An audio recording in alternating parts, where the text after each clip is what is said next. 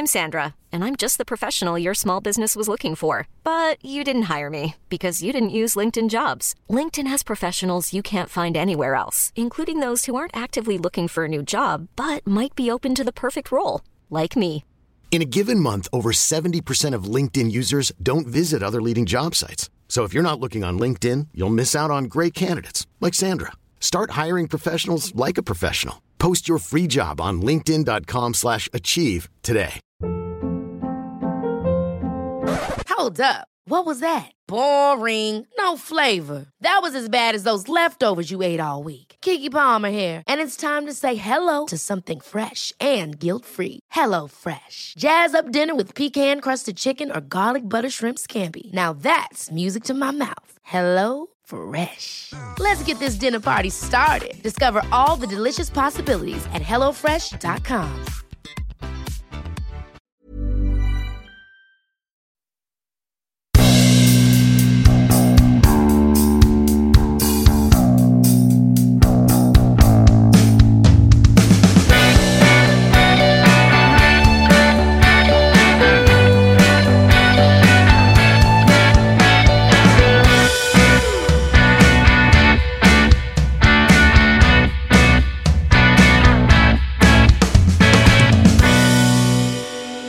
Hej och välkomna till Författarpodden. Det är jag som är Frida Schybeck.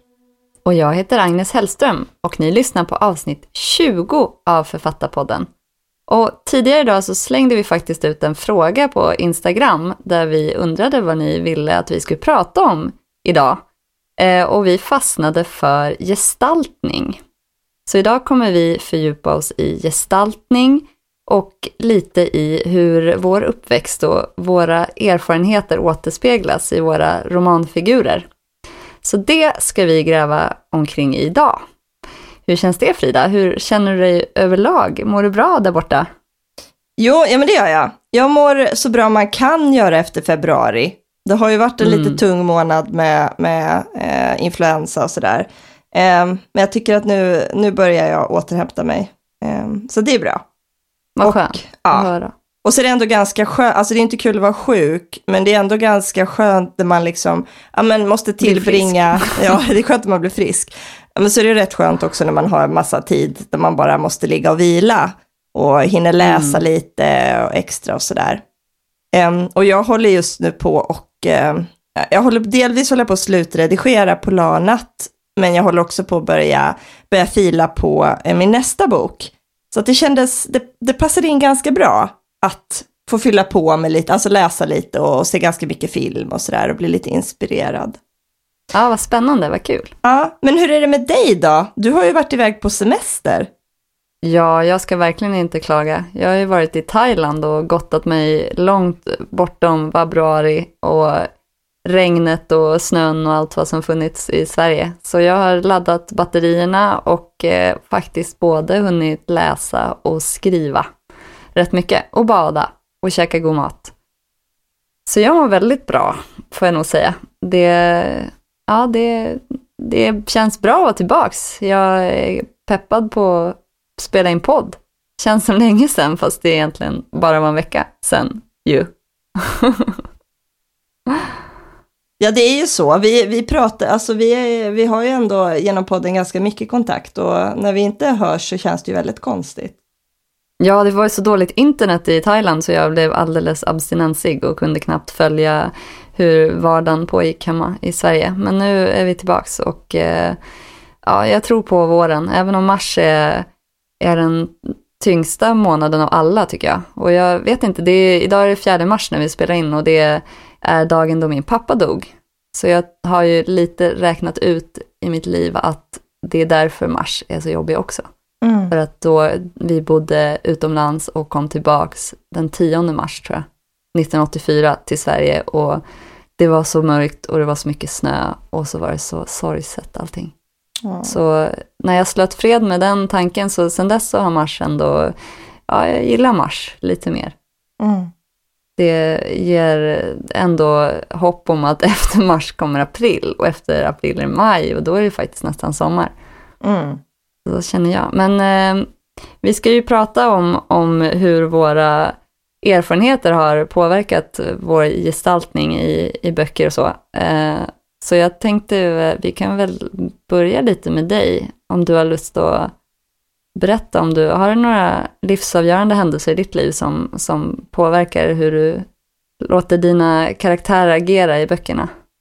Mm, jo, men det har jag. Eh, och eh, jag har tänkt, funderat en del på det där.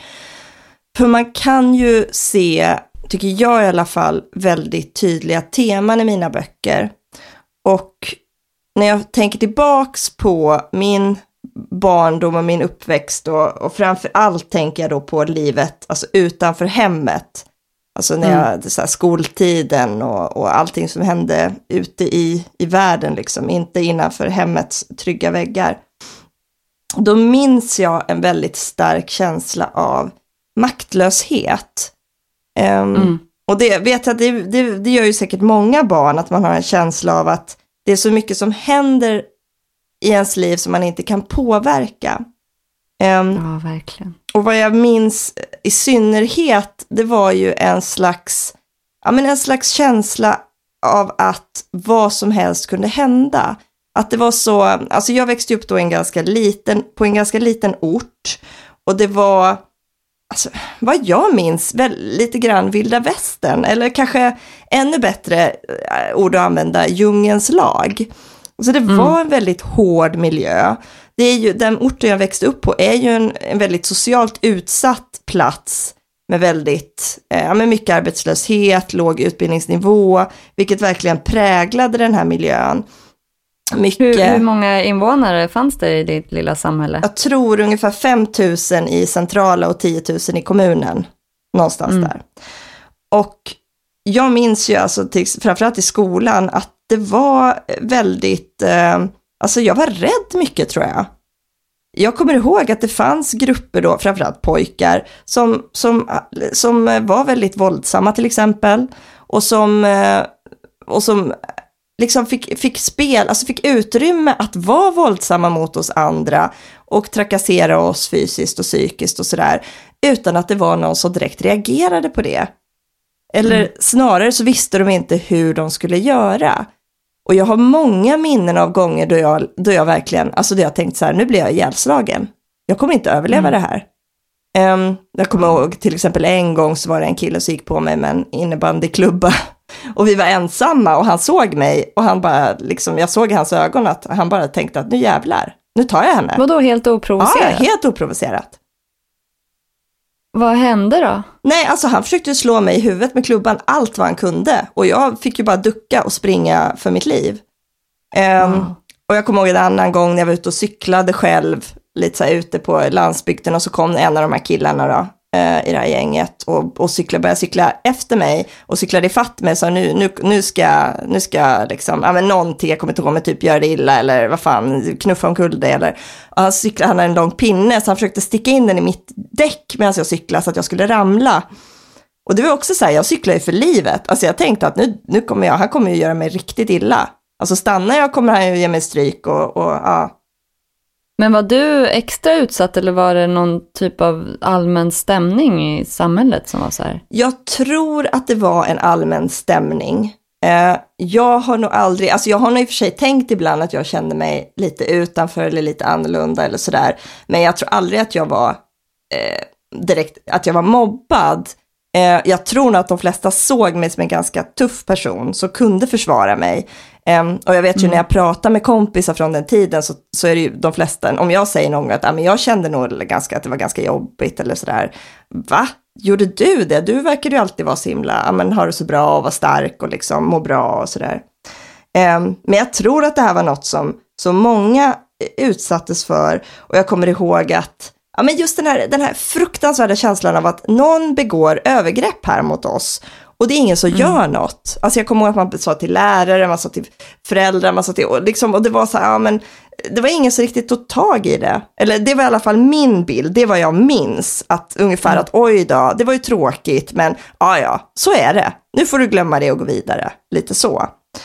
Um, och jag vet till exempel att, jag kommer ihåg att det fanns en tjej i min parallellklass som var, eh, var eh, förståndshandikappad. Och att på rasterna så stod de och, och kastade sten på henne och såg, alltså kunde träffa henne i huvudet och sådär. Och det här var ju liksom, ja men business as usual. Hur känner du att det här har följt med in i dina böcker då? Ja, men jag, vad jag känner är att det, väldigt ofta så försöker jag, det är det här jag försöker spegla ofta i mina böcker. Mina böcker, i mina karaktärer utsätts ju, utsätts ju ofta för saker som de inte kan eh, göra något åt. Alltså de är maktlösa, de är hjälplösa, de ber om hjälp, det är ingen som hjälper dem. Ah, liksom de som skulle kunna hjälpa till eller sådär slätar över det som händer och säger, ja ah, men nu får ni ja, ja, nu är det så här. Och, och mm. Alltså det är väldigt, faktiskt så är det ju väldigt mycket just den här historien som jag berättar. Mm. Ja, jag läste ju faktiskt din bok på semestern. Ja. Din senaste bok. Ja, vad roligt. Och eh, det stämmer ju mm. att eh, det, det är en väldigt utsatt position som huvudpersonen befinner sig i. Jag ja. vet inte hur mycket jag ska säga. Det blir alltså alldeles, oj, får jag, ska det vara dagens boktips eller ska det vara så här avslöja slutet-prat nu? Men det, jag ska ju såklart inte avslöja slutet. Men jag tyckte ju, det var en väldigt eh, stark berättelse om en, eh, ja men en, just i relationer mellan olika personer i boken som ja. jag blev väldigt eh, ja, men drabbad av, eller jag kände väldigt, eh, huvudpersonens eh, relation till sin lillebror var mm. den som jag verkligen har så här burit med mig efteråt. Att, att den eh, var lite den röda tråden i eh, hennes eh, försök till frigörelse, eller vad man ska säga. Så det, det förstår jag ju. Jag, jag förstår, jag kan ju känna igen det du säger om det här att, att jag, jag kan ju känna i min roman att jag på något sätt vill eh, att min huvudperson ska få frigöra sig från saker som jag själv inte kunde frigöra mig från i en liknande situation. Mm. Och att, att just när det är internatskolan, liksom att jag, jag gick tre år där och var så välanpassad till mm. stora mm. delar. Och jag har hela mitt liv varit extremt välanpassad. Jag mm. har, det har varit mitt mål och mening på många sätt att att inte sticka ut så att jag får kritik av lärare och aktiviteter. Att ja. jag har någonstans alltid fått den bekräftelsen då också, att åh, hon sitter så tyst i skolan och hon är så högpresterande och bra och leker bra med andra barn och sådana grejer. Så att jag nästan eh, tappar bort vad, vad min mening, mål och mening var personligen. Ja. Men varför var det viktigt för dig då? Att inte bli kritiserad? Alltså hade du lärt dig det att det var ett bra sätt att få positiv uppmärksamhet på, eller? Jag vet inte, för att jag, jag, jag, min pappa dog ju och det har ju påverkat mig otroligt mycket i mitt skrivande och min, eh, hela min personlighet. Mm. Och jag har nästan så att jag så här, sorgen blev eh, som en, ja men åren mellan jag var 5 och 15 år så, så minns jag det som att det var väldigt lite som jag tyckte var roligt och som gjorde mm. mig glad. Mm. Och jag tyckte att det var väldigt roligt att gå i skolan till exempel. Eh, och då var det som, det var väldigt enkelt sätt för mig att gå dit och göra precis det jag skulle och lite till och, och gå hem. Och hemma tyckte jag det var ganska jobbigt att vara. Så skolan var en trygg plats på det sättet. Jag, jag, det fanns också skitmycket jobbiga människor som härjade, men de var jag inte rädd för. Jag var mer rädd för för livet tror jag. Och för att de jag älskade skulle försvinna och att jag inte någonsin skulle vara glad över någonting jag gjorde. Mm. Så att skolan blev, att alltså, anpassa mig, det blev ett sätt för mig att inte behöva stå till svars för någonting egentligen. För att jag var så rädd att någon skulle vara arg på mig eller att någon skulle säga att jag hade, gjorde fel eller så att jag, jag bara gjorde rätt hela mm. tiden. Mm. Och då, jag tror också att jag har, att många som växte upp med mig ser mig som en, en stark och eh, frispråkig och, och liksom argumentativ person. Mm. Fast jag själv inuti bara tänkt så här, äh, vad är det, varför, det finns ingen mening med någonting. Mm. Så jag hade en liten kanin som var min så här, typ bästa vän, som när den dog då, det var som så här, en, ny, en ny bortgång av en familjemedlem för mig. Så att jag började liksom skriva små historier för att eh, skapa en, en värld där jaget då fick göra det som jag önskade att jag hade velat göra. Typ. Mm. Jag ville inte göra någonting.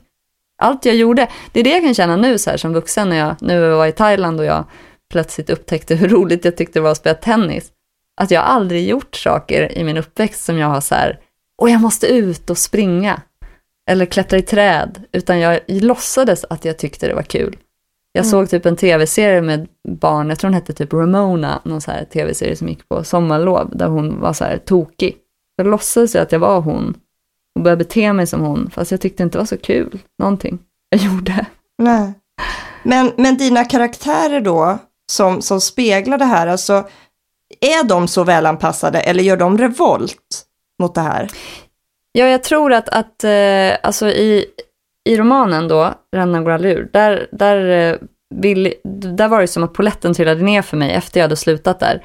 Att under tiden jag gick där så gick det upp för mig eh, hur orättvist, eh, hur orättvis världen var och hur liksom snedfördelat samhället var, hur privilegierad jag själv var, hur omedvetna min omgivning var om hur privilegierade vi var. Och då hade jag ju, jag hade ju ganska mycket så här, eh, diskussioner och jag var ju någon typ av vänsterperson då i, i eh, det här sammanhanget. Men det var först efteråt som jag kunde vara självkritisk och se min egen delaktighet. Och då var det att jag ville att huvudpersonen i romanen skulle reagera på det på ett annat sätt än vad jag själv gjorde. Att alltså när mina vänner försvann eh, från skolan helt, eh, ja, men på helt absurda sätt så reagerade vi inte. Ingen av oss reagerade. Vi bara, livet bara fortsatte och det fick vara så orättvist och det fick vara en sån särbehandling och det kunde vara ett sånt toppstyre. Så att jag ville ju att min huvudperson skulle reagera mot det, vilket hon gjorde. Mm. Men jag tror att hon någonstans är, hon är ju jag på många sätt, fast jag har, har liksom, jag tror att just det här, när man gestaltar och gör det utifrån sig själv så mycket och sin egen känsla, så tror jag att jag lite, för mig var förförståelsen för huvudpersonen större än vad läsaren någonsin kunde få del av henne. Så att hon mm. blev ganska slätstruken. Mm. Det, det, kände jag inte då, då fick jag ju det som kritik av en recensent, att att det här hade jag skrivit som någon typ av terapeutisk eh, handling för min egen skull. Och i efterhand kan jag känna att ja, men det var ju så på många sätt, för att jag, jag ville reagera mot det där som jag inte reagerade mot då. Fast, fast jag tänker att alla böcker är en form av terapi. Alltså jag tror att alla som skriver gör det för att bearbeta och göra upp med någonting som har hänt. Um, och, och som sagt, det här återkommande temat i mina böcker, alltså jag ser ju att det är ju jag ger ju mig själv då, precis som du då gjorde, alltså chansen att resa mig. Alltså jag vill ju på något, sätt, på något sätt gestalta den här resan och dels visa hur, vad olika typer av förtryck gör med en människa, alltså hur det påverkar mm. en människa, men också ge då mina karaktärer, eller mig själv då, chansen då att, att få någon slags upprättelse och kanske till och med få hämnas. Uh, det har vi pratat om lite innan. Um, mm. Och jag tror att allt, alltså all konst handlar om det. Att få bearbeta saker och att få, uh, ja men verkligen, alltså både gestalta sig själv, men också gestalta de människor som man mött som man kanske inte haft möjlighet att att säga det man vill säga till, eller människor som har gjort oförrätt mot en, att man vill liksom få en chans att ställa saker till rätta. E, eller om man har gjort någonting mot någon som man ångrar och man kanske vill, vill liksom få förlåtelse för det. Mm. Ja, men det tror jag också, verkligen, att, att alla gestaltar utifrån sin egen erfarenhet och att det ja men det här deckarna som vi har pratat om förut, där det just är så här, var kommer mörkret ifrån? Och att de allra flesta som skriver har ett mörker i sitt förflutna som, som är en källa till ja, men en drivkraft för att berätta eller skapa konst av andra slag för att förändra. För att det, jag kan ju känna att min, min gestaltande drivkraft är ju att förändra. Mm. Både situationen för personerna i boken men också ja, men i, i mitt eget liv, i hur jag tycker att världen fortsätter att vara helt skev och fucked up och jag vill förändra det. Och då kan boken antingen leda till det som just när, man skriver, alltså när jag skrev en, en debattbok mer, eller reportagebok, att där finns det ju mer drivkraften att så här, gestaltningen ska leda till en diskussion som kan resultera i någonting i verkligheten. Och i boken så är det mer att där får, där får saker hända och ställas till rätta som kanske inte kan ställas till rätta i verkligheten.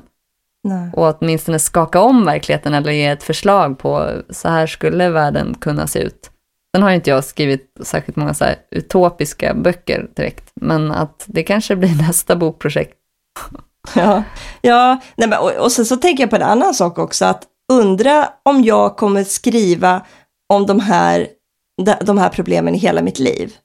Alltså kommer jag Tror alltid ha, jag vet inte om jag alltid kommer att återkomma till de här temana, eller om, en, om jag en dag kommer känna att nu är jag färdig med det här. Nu går jag vidare med nästa trauma istället.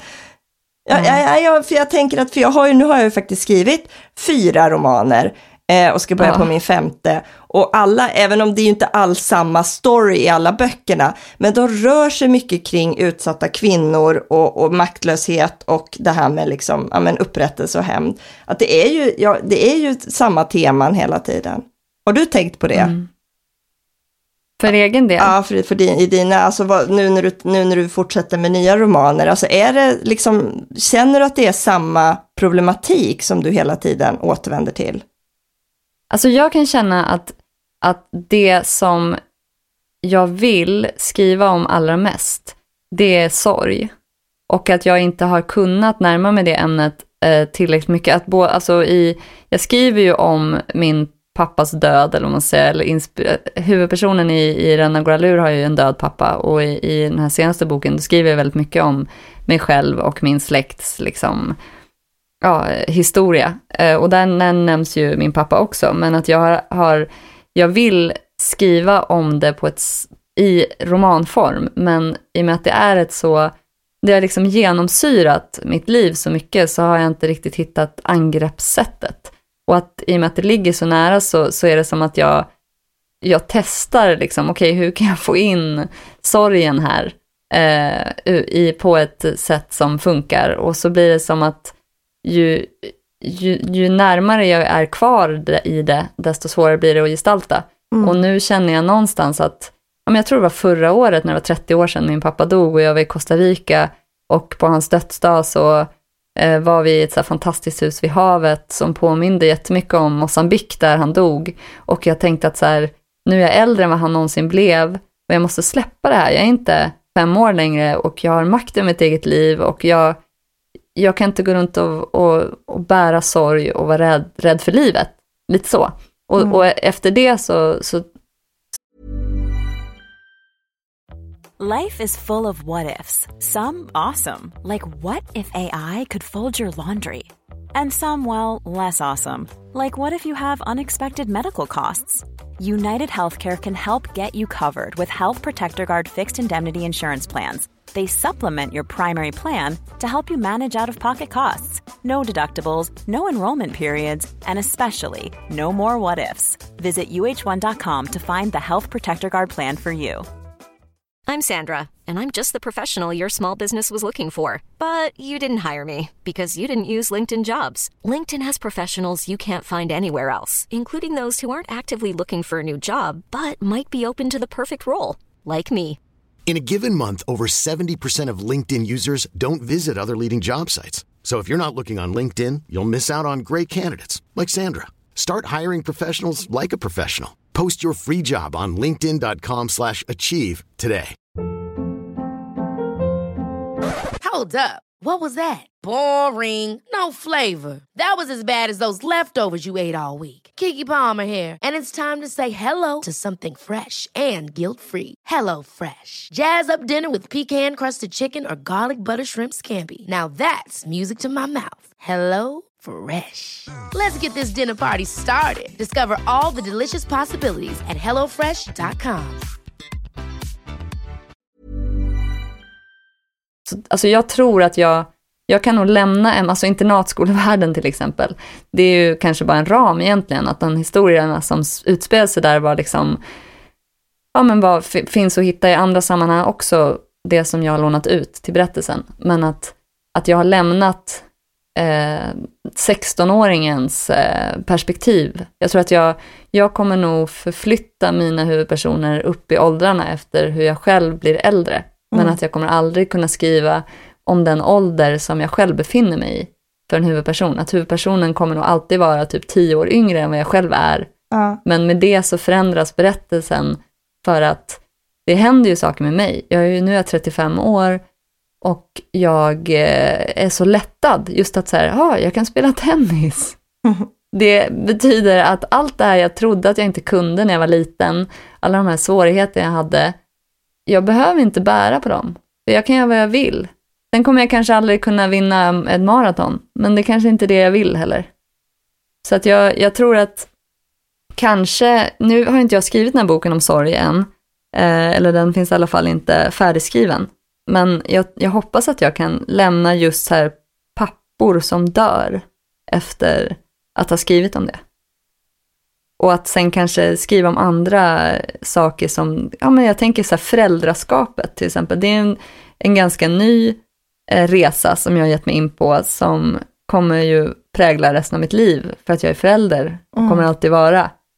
Och det är ju mycket möjligt att det på massor av sätt kommer inspirera mina berättelser. Mm. Sen vet jag inte hur än, för jag har inte upplevt den. Men jag tycker att det är en väldigt skön lättnad att så här, jag kan lämna barndomen. I alla fall vissa delar av den, för att jag ska, min historia byggs vidare nu. Så, så tänker jag, hur, hur känner du själv? Ja, Ja, jag, alltså, ja, det, ja, det är jätteintressant det du säger, för jag känner inte att jag har kunnat lämna de bitarna eh, som, som de trauman liksom, som jag har upplevt, eller man ska säga. Eh, utan jag känner att de har format mig väldigt mycket och gjort mig till den jag är idag. Eh, och det är ju kanske, kanske jättesorgligt på många sätt. Men jag har väl, alltså även om jag har växt, alltså fått, alltså fått en, en stor, mycket större trygghet i mig själv, så känner jag mig väldigt, kan jag väldigt lätt gå in i den där offerrollen eller den där rädda personen. Alltså jag är nog väldigt lättskrämd eller, alltså lätt att, att påverka, jag är väldigt påverkningsbar, alltså jag blir väldigt påverkad av förändringar och saker som händer omkring mig och blir väldigt lätt, känner mig nog rätt lätt hotad. Ehm, så jag vet inte om jag någonsin kommer kunna släppa det där. Eh, jag önskar att jag kunde säga ja. Eh, jag kanske behöver jättemycket terapi. Eller skriva väldigt många böcker. men, men ja, jag vet inte. Eh. Jag tror inte det, som just, just nu när jag sitter här nu så har jag svårt att tro att jag kommer att släppa det. Men man kan ju alltid hoppas.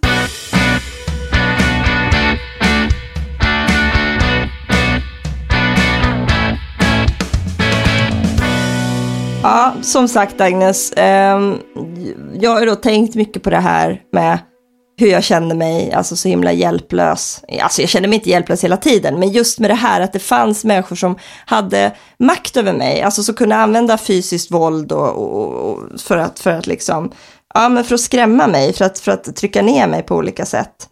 Ehm, och, och till slut så lärde jag mig olika sätt att stå emot det där. Och jag blev, Okej. alltså jag växte liksom och blev ganska tuff och, och lyckades stå emot på många sätt. Alltså till exempel var jag, alltså jag utvecklade ganska mycket civilkurage tror jag. Eh, jag var ju en av de personerna som, som sa till när de kastade sten på den här tjejen, så sa jag nu, men lägg av, så där kan du inte göra. Och så kastade de sten på mig istället. Eh, men eh, men jag, jag, alltså jag lärde mig att bli ganska hård, alltså få ett ganska hårt yttre. Och ehm, och jag, och jag trodde nog, alltså jag, ju, just, ju äldre jag blev desto mer säker blev jag på att jag skulle kunna hantera de här övergreppen. Alltså att ingen skulle få göra, jag, jag fick nog en bild av, eller jag, jag intalade mig själv eh, om att ingen kommer kunna göra så här mot mig mer. Nu är jag liksom, jag är vuxen, jag har varit med om det här, jag är tuff, jag, jag klarar av det där. Jag vet hur jag hanterar om någon försöker liksom ge sig på mig igen. Men eh, när jag var runt 20 så ut, utsattes jag för en annan jättejobbig grej. Okej. Vad var det då för någonting? Alltså det var, det var ett form av övergrepp som jag inte riktigt är beredd på att prata om detaljerna om här nu. Eh, jag är inte Nej. riktigt redo för det. Eh, jag får spara det till mitt sommarprat känner jag, om ett par år. Ja, det får du göra. Eh, men i alla fall, anledningen till att jag berättar det här, det är för att då, då blev jag, alltså på en sekund, även om jag såg mig själv som en tuff, fysiskt stark person, så föreställdes mig att om någon någonsin ger sig på mig, då kommer jag slå tillbaks, jag kommer skrika, jag kommer springa, jag kommer sparka, jag kommer göra precis vad som helst. Eh, ingen kan liksom komma åt mig. Trots det, så när det väl hände, när jag väl befann mig i den där situationen, då var jag på en sekund tillbaka i den där skolkorridoren eller på den där cykeln. Alltså jag kände mig så himla liten och så utsatt. Ehm, och jag reagerade inte alls som jag trodde. Alltså jag blev helt paralyserad. Jag kunde inte röra mig, jag kunde inte prata, jag började börja skaka och, och gråta och blev liksom helt eh, pytteliten. Mm. Och någonting som jag har, alltså just eftersom jag skriver då, alltså mina karaktärer är ju så baserade på de här upplevelserna jag själv har haft. Du sa någonting i början om att ingen kan liksom, ingen läsare kan förstå dina karaktärer som du gör. Alltså du lägger så mycket mer i dina karaktärer än vad som faktiskt står på sidorna. Och så är det ju för mig också. Alltså mina karaktärer då som utsätts för de här övergreppen på olika sätt, de reagerar ju ofta väldigt likt det sättet som jag reagerade på. Mm. Och, jag, och därför blir jag så, jag har väldigt eh, svårt, eller jag blir väldigt illa berörd när jag får kritiken, eller när mina huvudkaraktärer får kritiken att de är mesiga. För det får jag ibland. Har de fått det mycket, jag på säga. Nej, inte mycket, men det händer ibland att någon, att någon säger så här, åh, men gud vad mesig hon är, den där, alltså, någon är dum mot dig, då får du ju liksom gå därifrån eller säga till, eller vad som helst. Åh, jag stör mig på att hon är mesig. Ehm, Men kan du inte trösta dig med då, då att det är det där som jag sa, att det, de inte riktigt får hela bilden? nej. Fast, fast någonstans är ju det mitt mål med gestaltningen, att visa hur det känns. Att visa hur det känns att bli utsatt för någonting och visa hur man reagerar. Men du kanske måste djupdyka ännu lite mer i det då? Det kanske är det du behöver göra innan du blir färdig med det? Ja. Att du måste skriva om det där som är lika svårt att skriva om som sorg är för mig? Ja, ja jag antar det. Eh, för, för någonstans är det ju det lite grann jag är ute efter, just att bearbeta den här händelsen och visa hur, vad som hände mig och sen ge karaktärerna den här upprättelsen lite grann som inte jag fick helt fullt. Jag tror att det är, ja, Men hur skulle, hur skulle du kunna få den upprättelsen då, idag, tror du? Går det? Jag vet inte. Alltså jag tror att, eh, nej det kommer jag aldrig få. Eh, och jag kommer alltid att vara rädd. Och det tycker jag är väldigt jobbigt. Eh, jag, kommer alltid, jag kommer aldrig vilja gå hem själv någonsin när det är mörkt till exempel. Det fixar inte jag, fast jag snart är 35. Eh, jag tänker alltid på det, vart jag än är på väg, vart jag än ska, vad jag än gör, jobb, möten, middag, så jag kan liksom inte gå om jag, om jag måste åka hem själv. Och det påverkar ju mig jättemycket.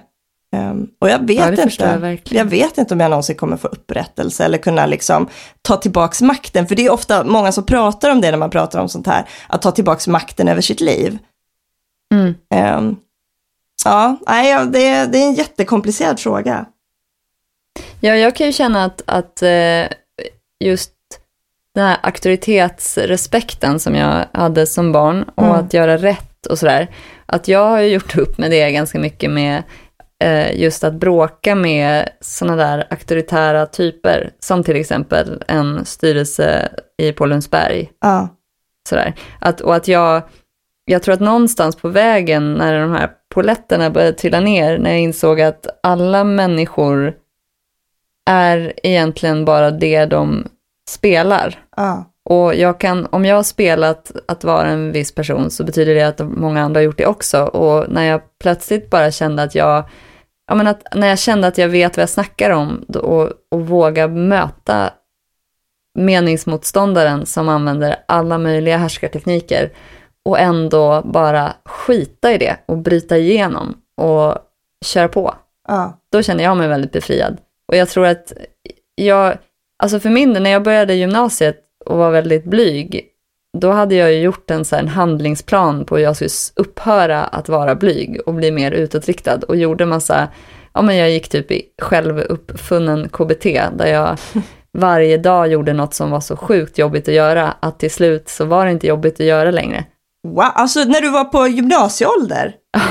Wow, när jag började på Sigtuna, då skulle jag ju börja om som ett oskrivet blad och så hamnade jag i det här läget där jag inte kände någon, eller jag kände några stycken, men jag kände mig så ensam och det var så läskigt.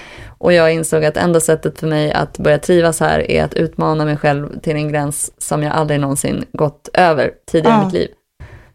Och plötsligt så började det, jag, jag vet inte om det egentligen att, att jag, inte, jag skördade nog inte riktigt frukterna förrän efteråt, flera år efteråt.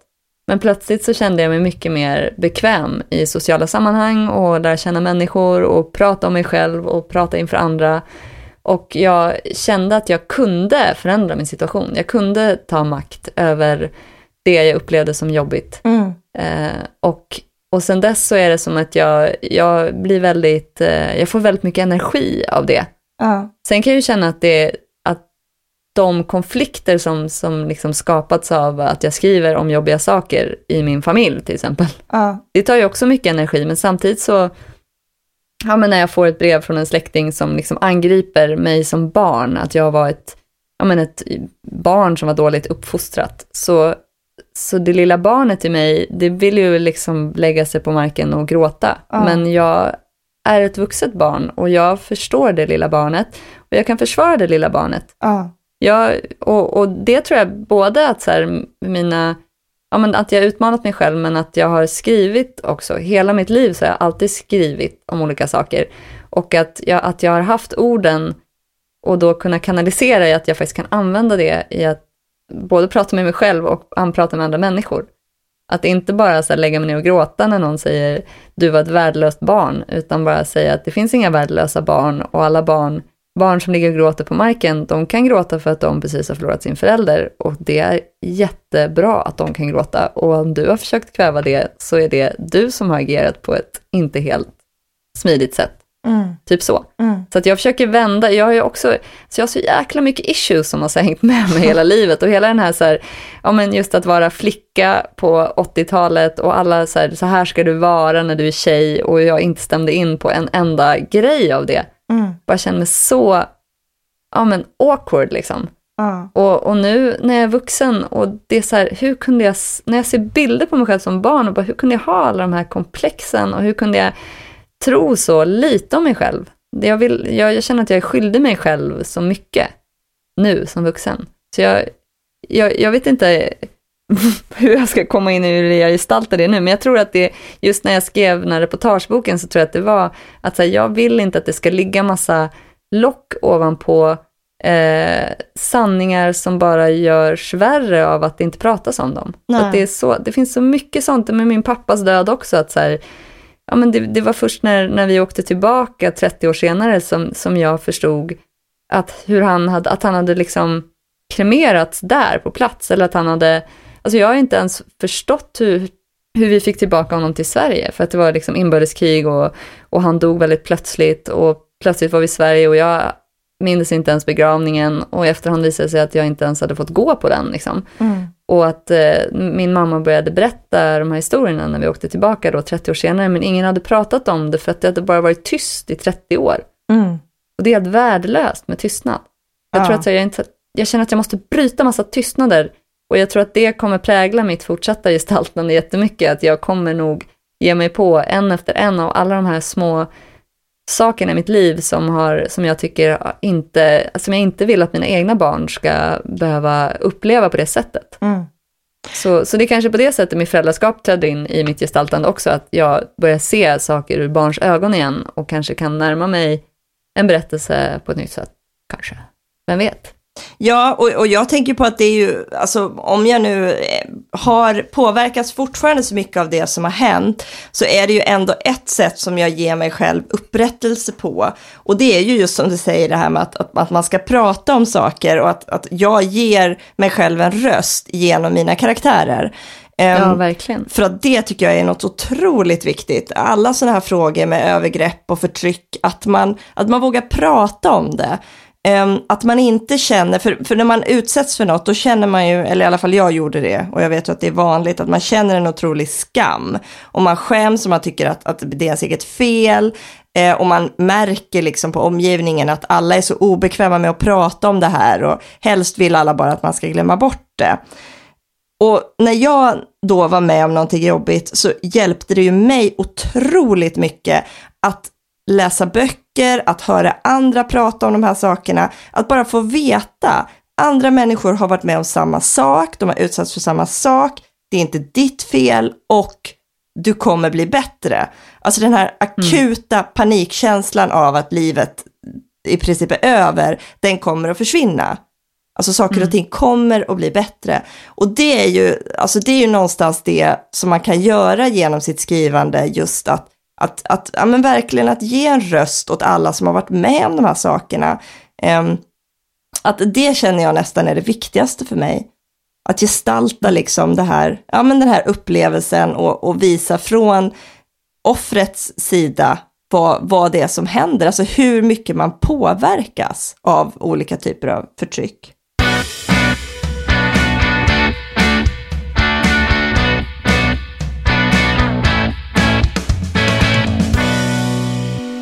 Men du Frida, jag, jag har tänkt på att mycket av det vi pratat om idag är just att ju närmare någonting ligger dig i ditt gestaltande, desto svårare blir det att skriva om. Och att för min del, just att, att det blir som, som att du förminskar nästan din egen upplevelse. Att du tänker, hade någon annan berättat eh, någonting som jag själv hade upplevt då, som sin egen berättelse för mig, så kanske jag skulle känna, åh vilken stark berättelse, det här skulle jag vilja skapa en romankaraktär omkring. Men när det är min egen upplevelse så blir det istället att, så här, oj nu går jag in och gottar i, i, i mitt privata och, och är det verkligen intressant för någon att läsa om?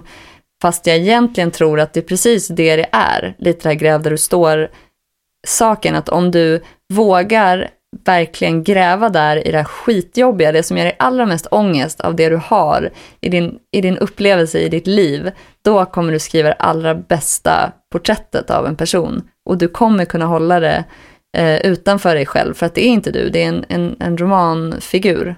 Så, så, så, tänker jag och hoppas att det kan bli. Mm. Vad tänker du kring det? Alltså jag tänker att det är väldigt, väldigt svårt att få den distansen också till om man har varit med om mm. något jobbigt att liksom kunna ta ett steg tillbaka och titta på det utifrån för att kunna skriva om det på ett, på ett bra sätt. Eh, samtidigt så tror jag absolut, du har helt rätt, att, att det är nog, alltså vill man få en riktigt ärlig gestaltning så är det nog det bästa sättet. Att verkligen gräva i de här känslorna och de här upplevelserna man bär med sig och försöka förstå sig själv och förstå varför man reagerar som man gör och, och, och då överföra det till sina karaktärer. Um, men jag tänkte, jag tyckte det var väldigt intressant det du sa innan, det här med tidsperspektivet. Att mm. du alltid skriver om karaktärer som är yngre än dig själv och det gör ju jag också. Uh, och då undrar jag om det är van, om det är van, alltså om det brukar vara så, om de flesta gör det. Um, men det mm. är ju väldigt, uh, alltså då får man ju, om man då skriver om personer som är tio år yngre än en själv, eller mer, eh, då, får, då har man ju någon slags distans till den tidsperioden och distans till dem, det man upplevde då. Och att då ens, mm. att man kommer förflytta sig framåt i tiden och att ens perspektiv då kommer följa med, så att man kommer gestalta liksom. Um, ja, jag vet inte om det där var svar på din fråga, men, men jag, jag tror absolut att du har rätt. Tillräckligt svar. ja. Men jag tänker att, att jag kan ju, om jag går och bär på en känsla, om jag är arg på någon eller om jag bara inte kan reda ut riktigt vad som är jobbigt, då brukar jag skriva ett brev. Ah. Eh, en text om precis det och där jag tillåter mig själv att säga allt det där skitjobbiga som jag inte tänker att jag någonsin ska säga. Och sen brukar jag läsa det och känna att ah, men det här ska ju kunna användas till något kanske. eh, och så kan jag bara låta det vara sen. Då brukar jag kunna lämna det. Och jag tänker kanske det kan vara samma sak med att kunna gestalta eh, alltså fiktivt det du själv har upplevt, att du skriver ner precis hur det var. Och sen kan du skapa en historia ur det när du låtit det vila lite och bara säga, jag fick ur med det, jag dog inte, ångesten åt inte upp mig, eh, mm. nu är jag fri, nu skriver jag en jävla bästsäljare-roman som kommer välta alla kiosker i hela världen. Jo men absolut, ja, det låter som en jättebra plan. Men jag tror det är jätteviktigt. Bra avslutning. Ja, jag tror det är jätteviktigt att kunna kanalisera alltså de här känslorna liksom, som man upplever just i stunden. Men jag brukar, jag brukar ofta göra så när jag skriver, att om det då är en konflikt som uppstår, då brukar jag försöka mentalt gå tillbaks till någonting jag varit med om. Och då kan det vara fem år tillbaks i tiden eller fem månader tillbaks i tiden. Så det, det, tror jag är ett jättebra knep, liksom. Att verkligen försöka hitta, mm. identifiera det man försöker gestalta och försöka hitta liksom något motsvarande man varit med om och då ja, men överföra de känslorna. Mm. Ja, men bra sista lite tips. Ja, det har ju varit ett ganska mörkt eh, avsnitt det här. Vi har pratat om trauman och, och, jobbiga saker som har påverkat oss och vårt gestaltande, vårt skrivande. Eh, jag hoppas att ni har fått med er någonting eh, som har känts intressant och värdefullt. Ja, och fortsätt gärna att höra av er om ni har frågor eller idéer på nya poddämnen. via våra kanaler i Facebook, Instagram och via mail så ska vi göra vårt allra bästa och återkomma om en vecka igen med ett nytt, kanske lite mindre mörkt avsnitt av Författarpodden. Ja, det tycker jag låter jättebra. Tack så hemskt mycket för att ni lyssnade allihop. Ha det fint, hej då! Hej då!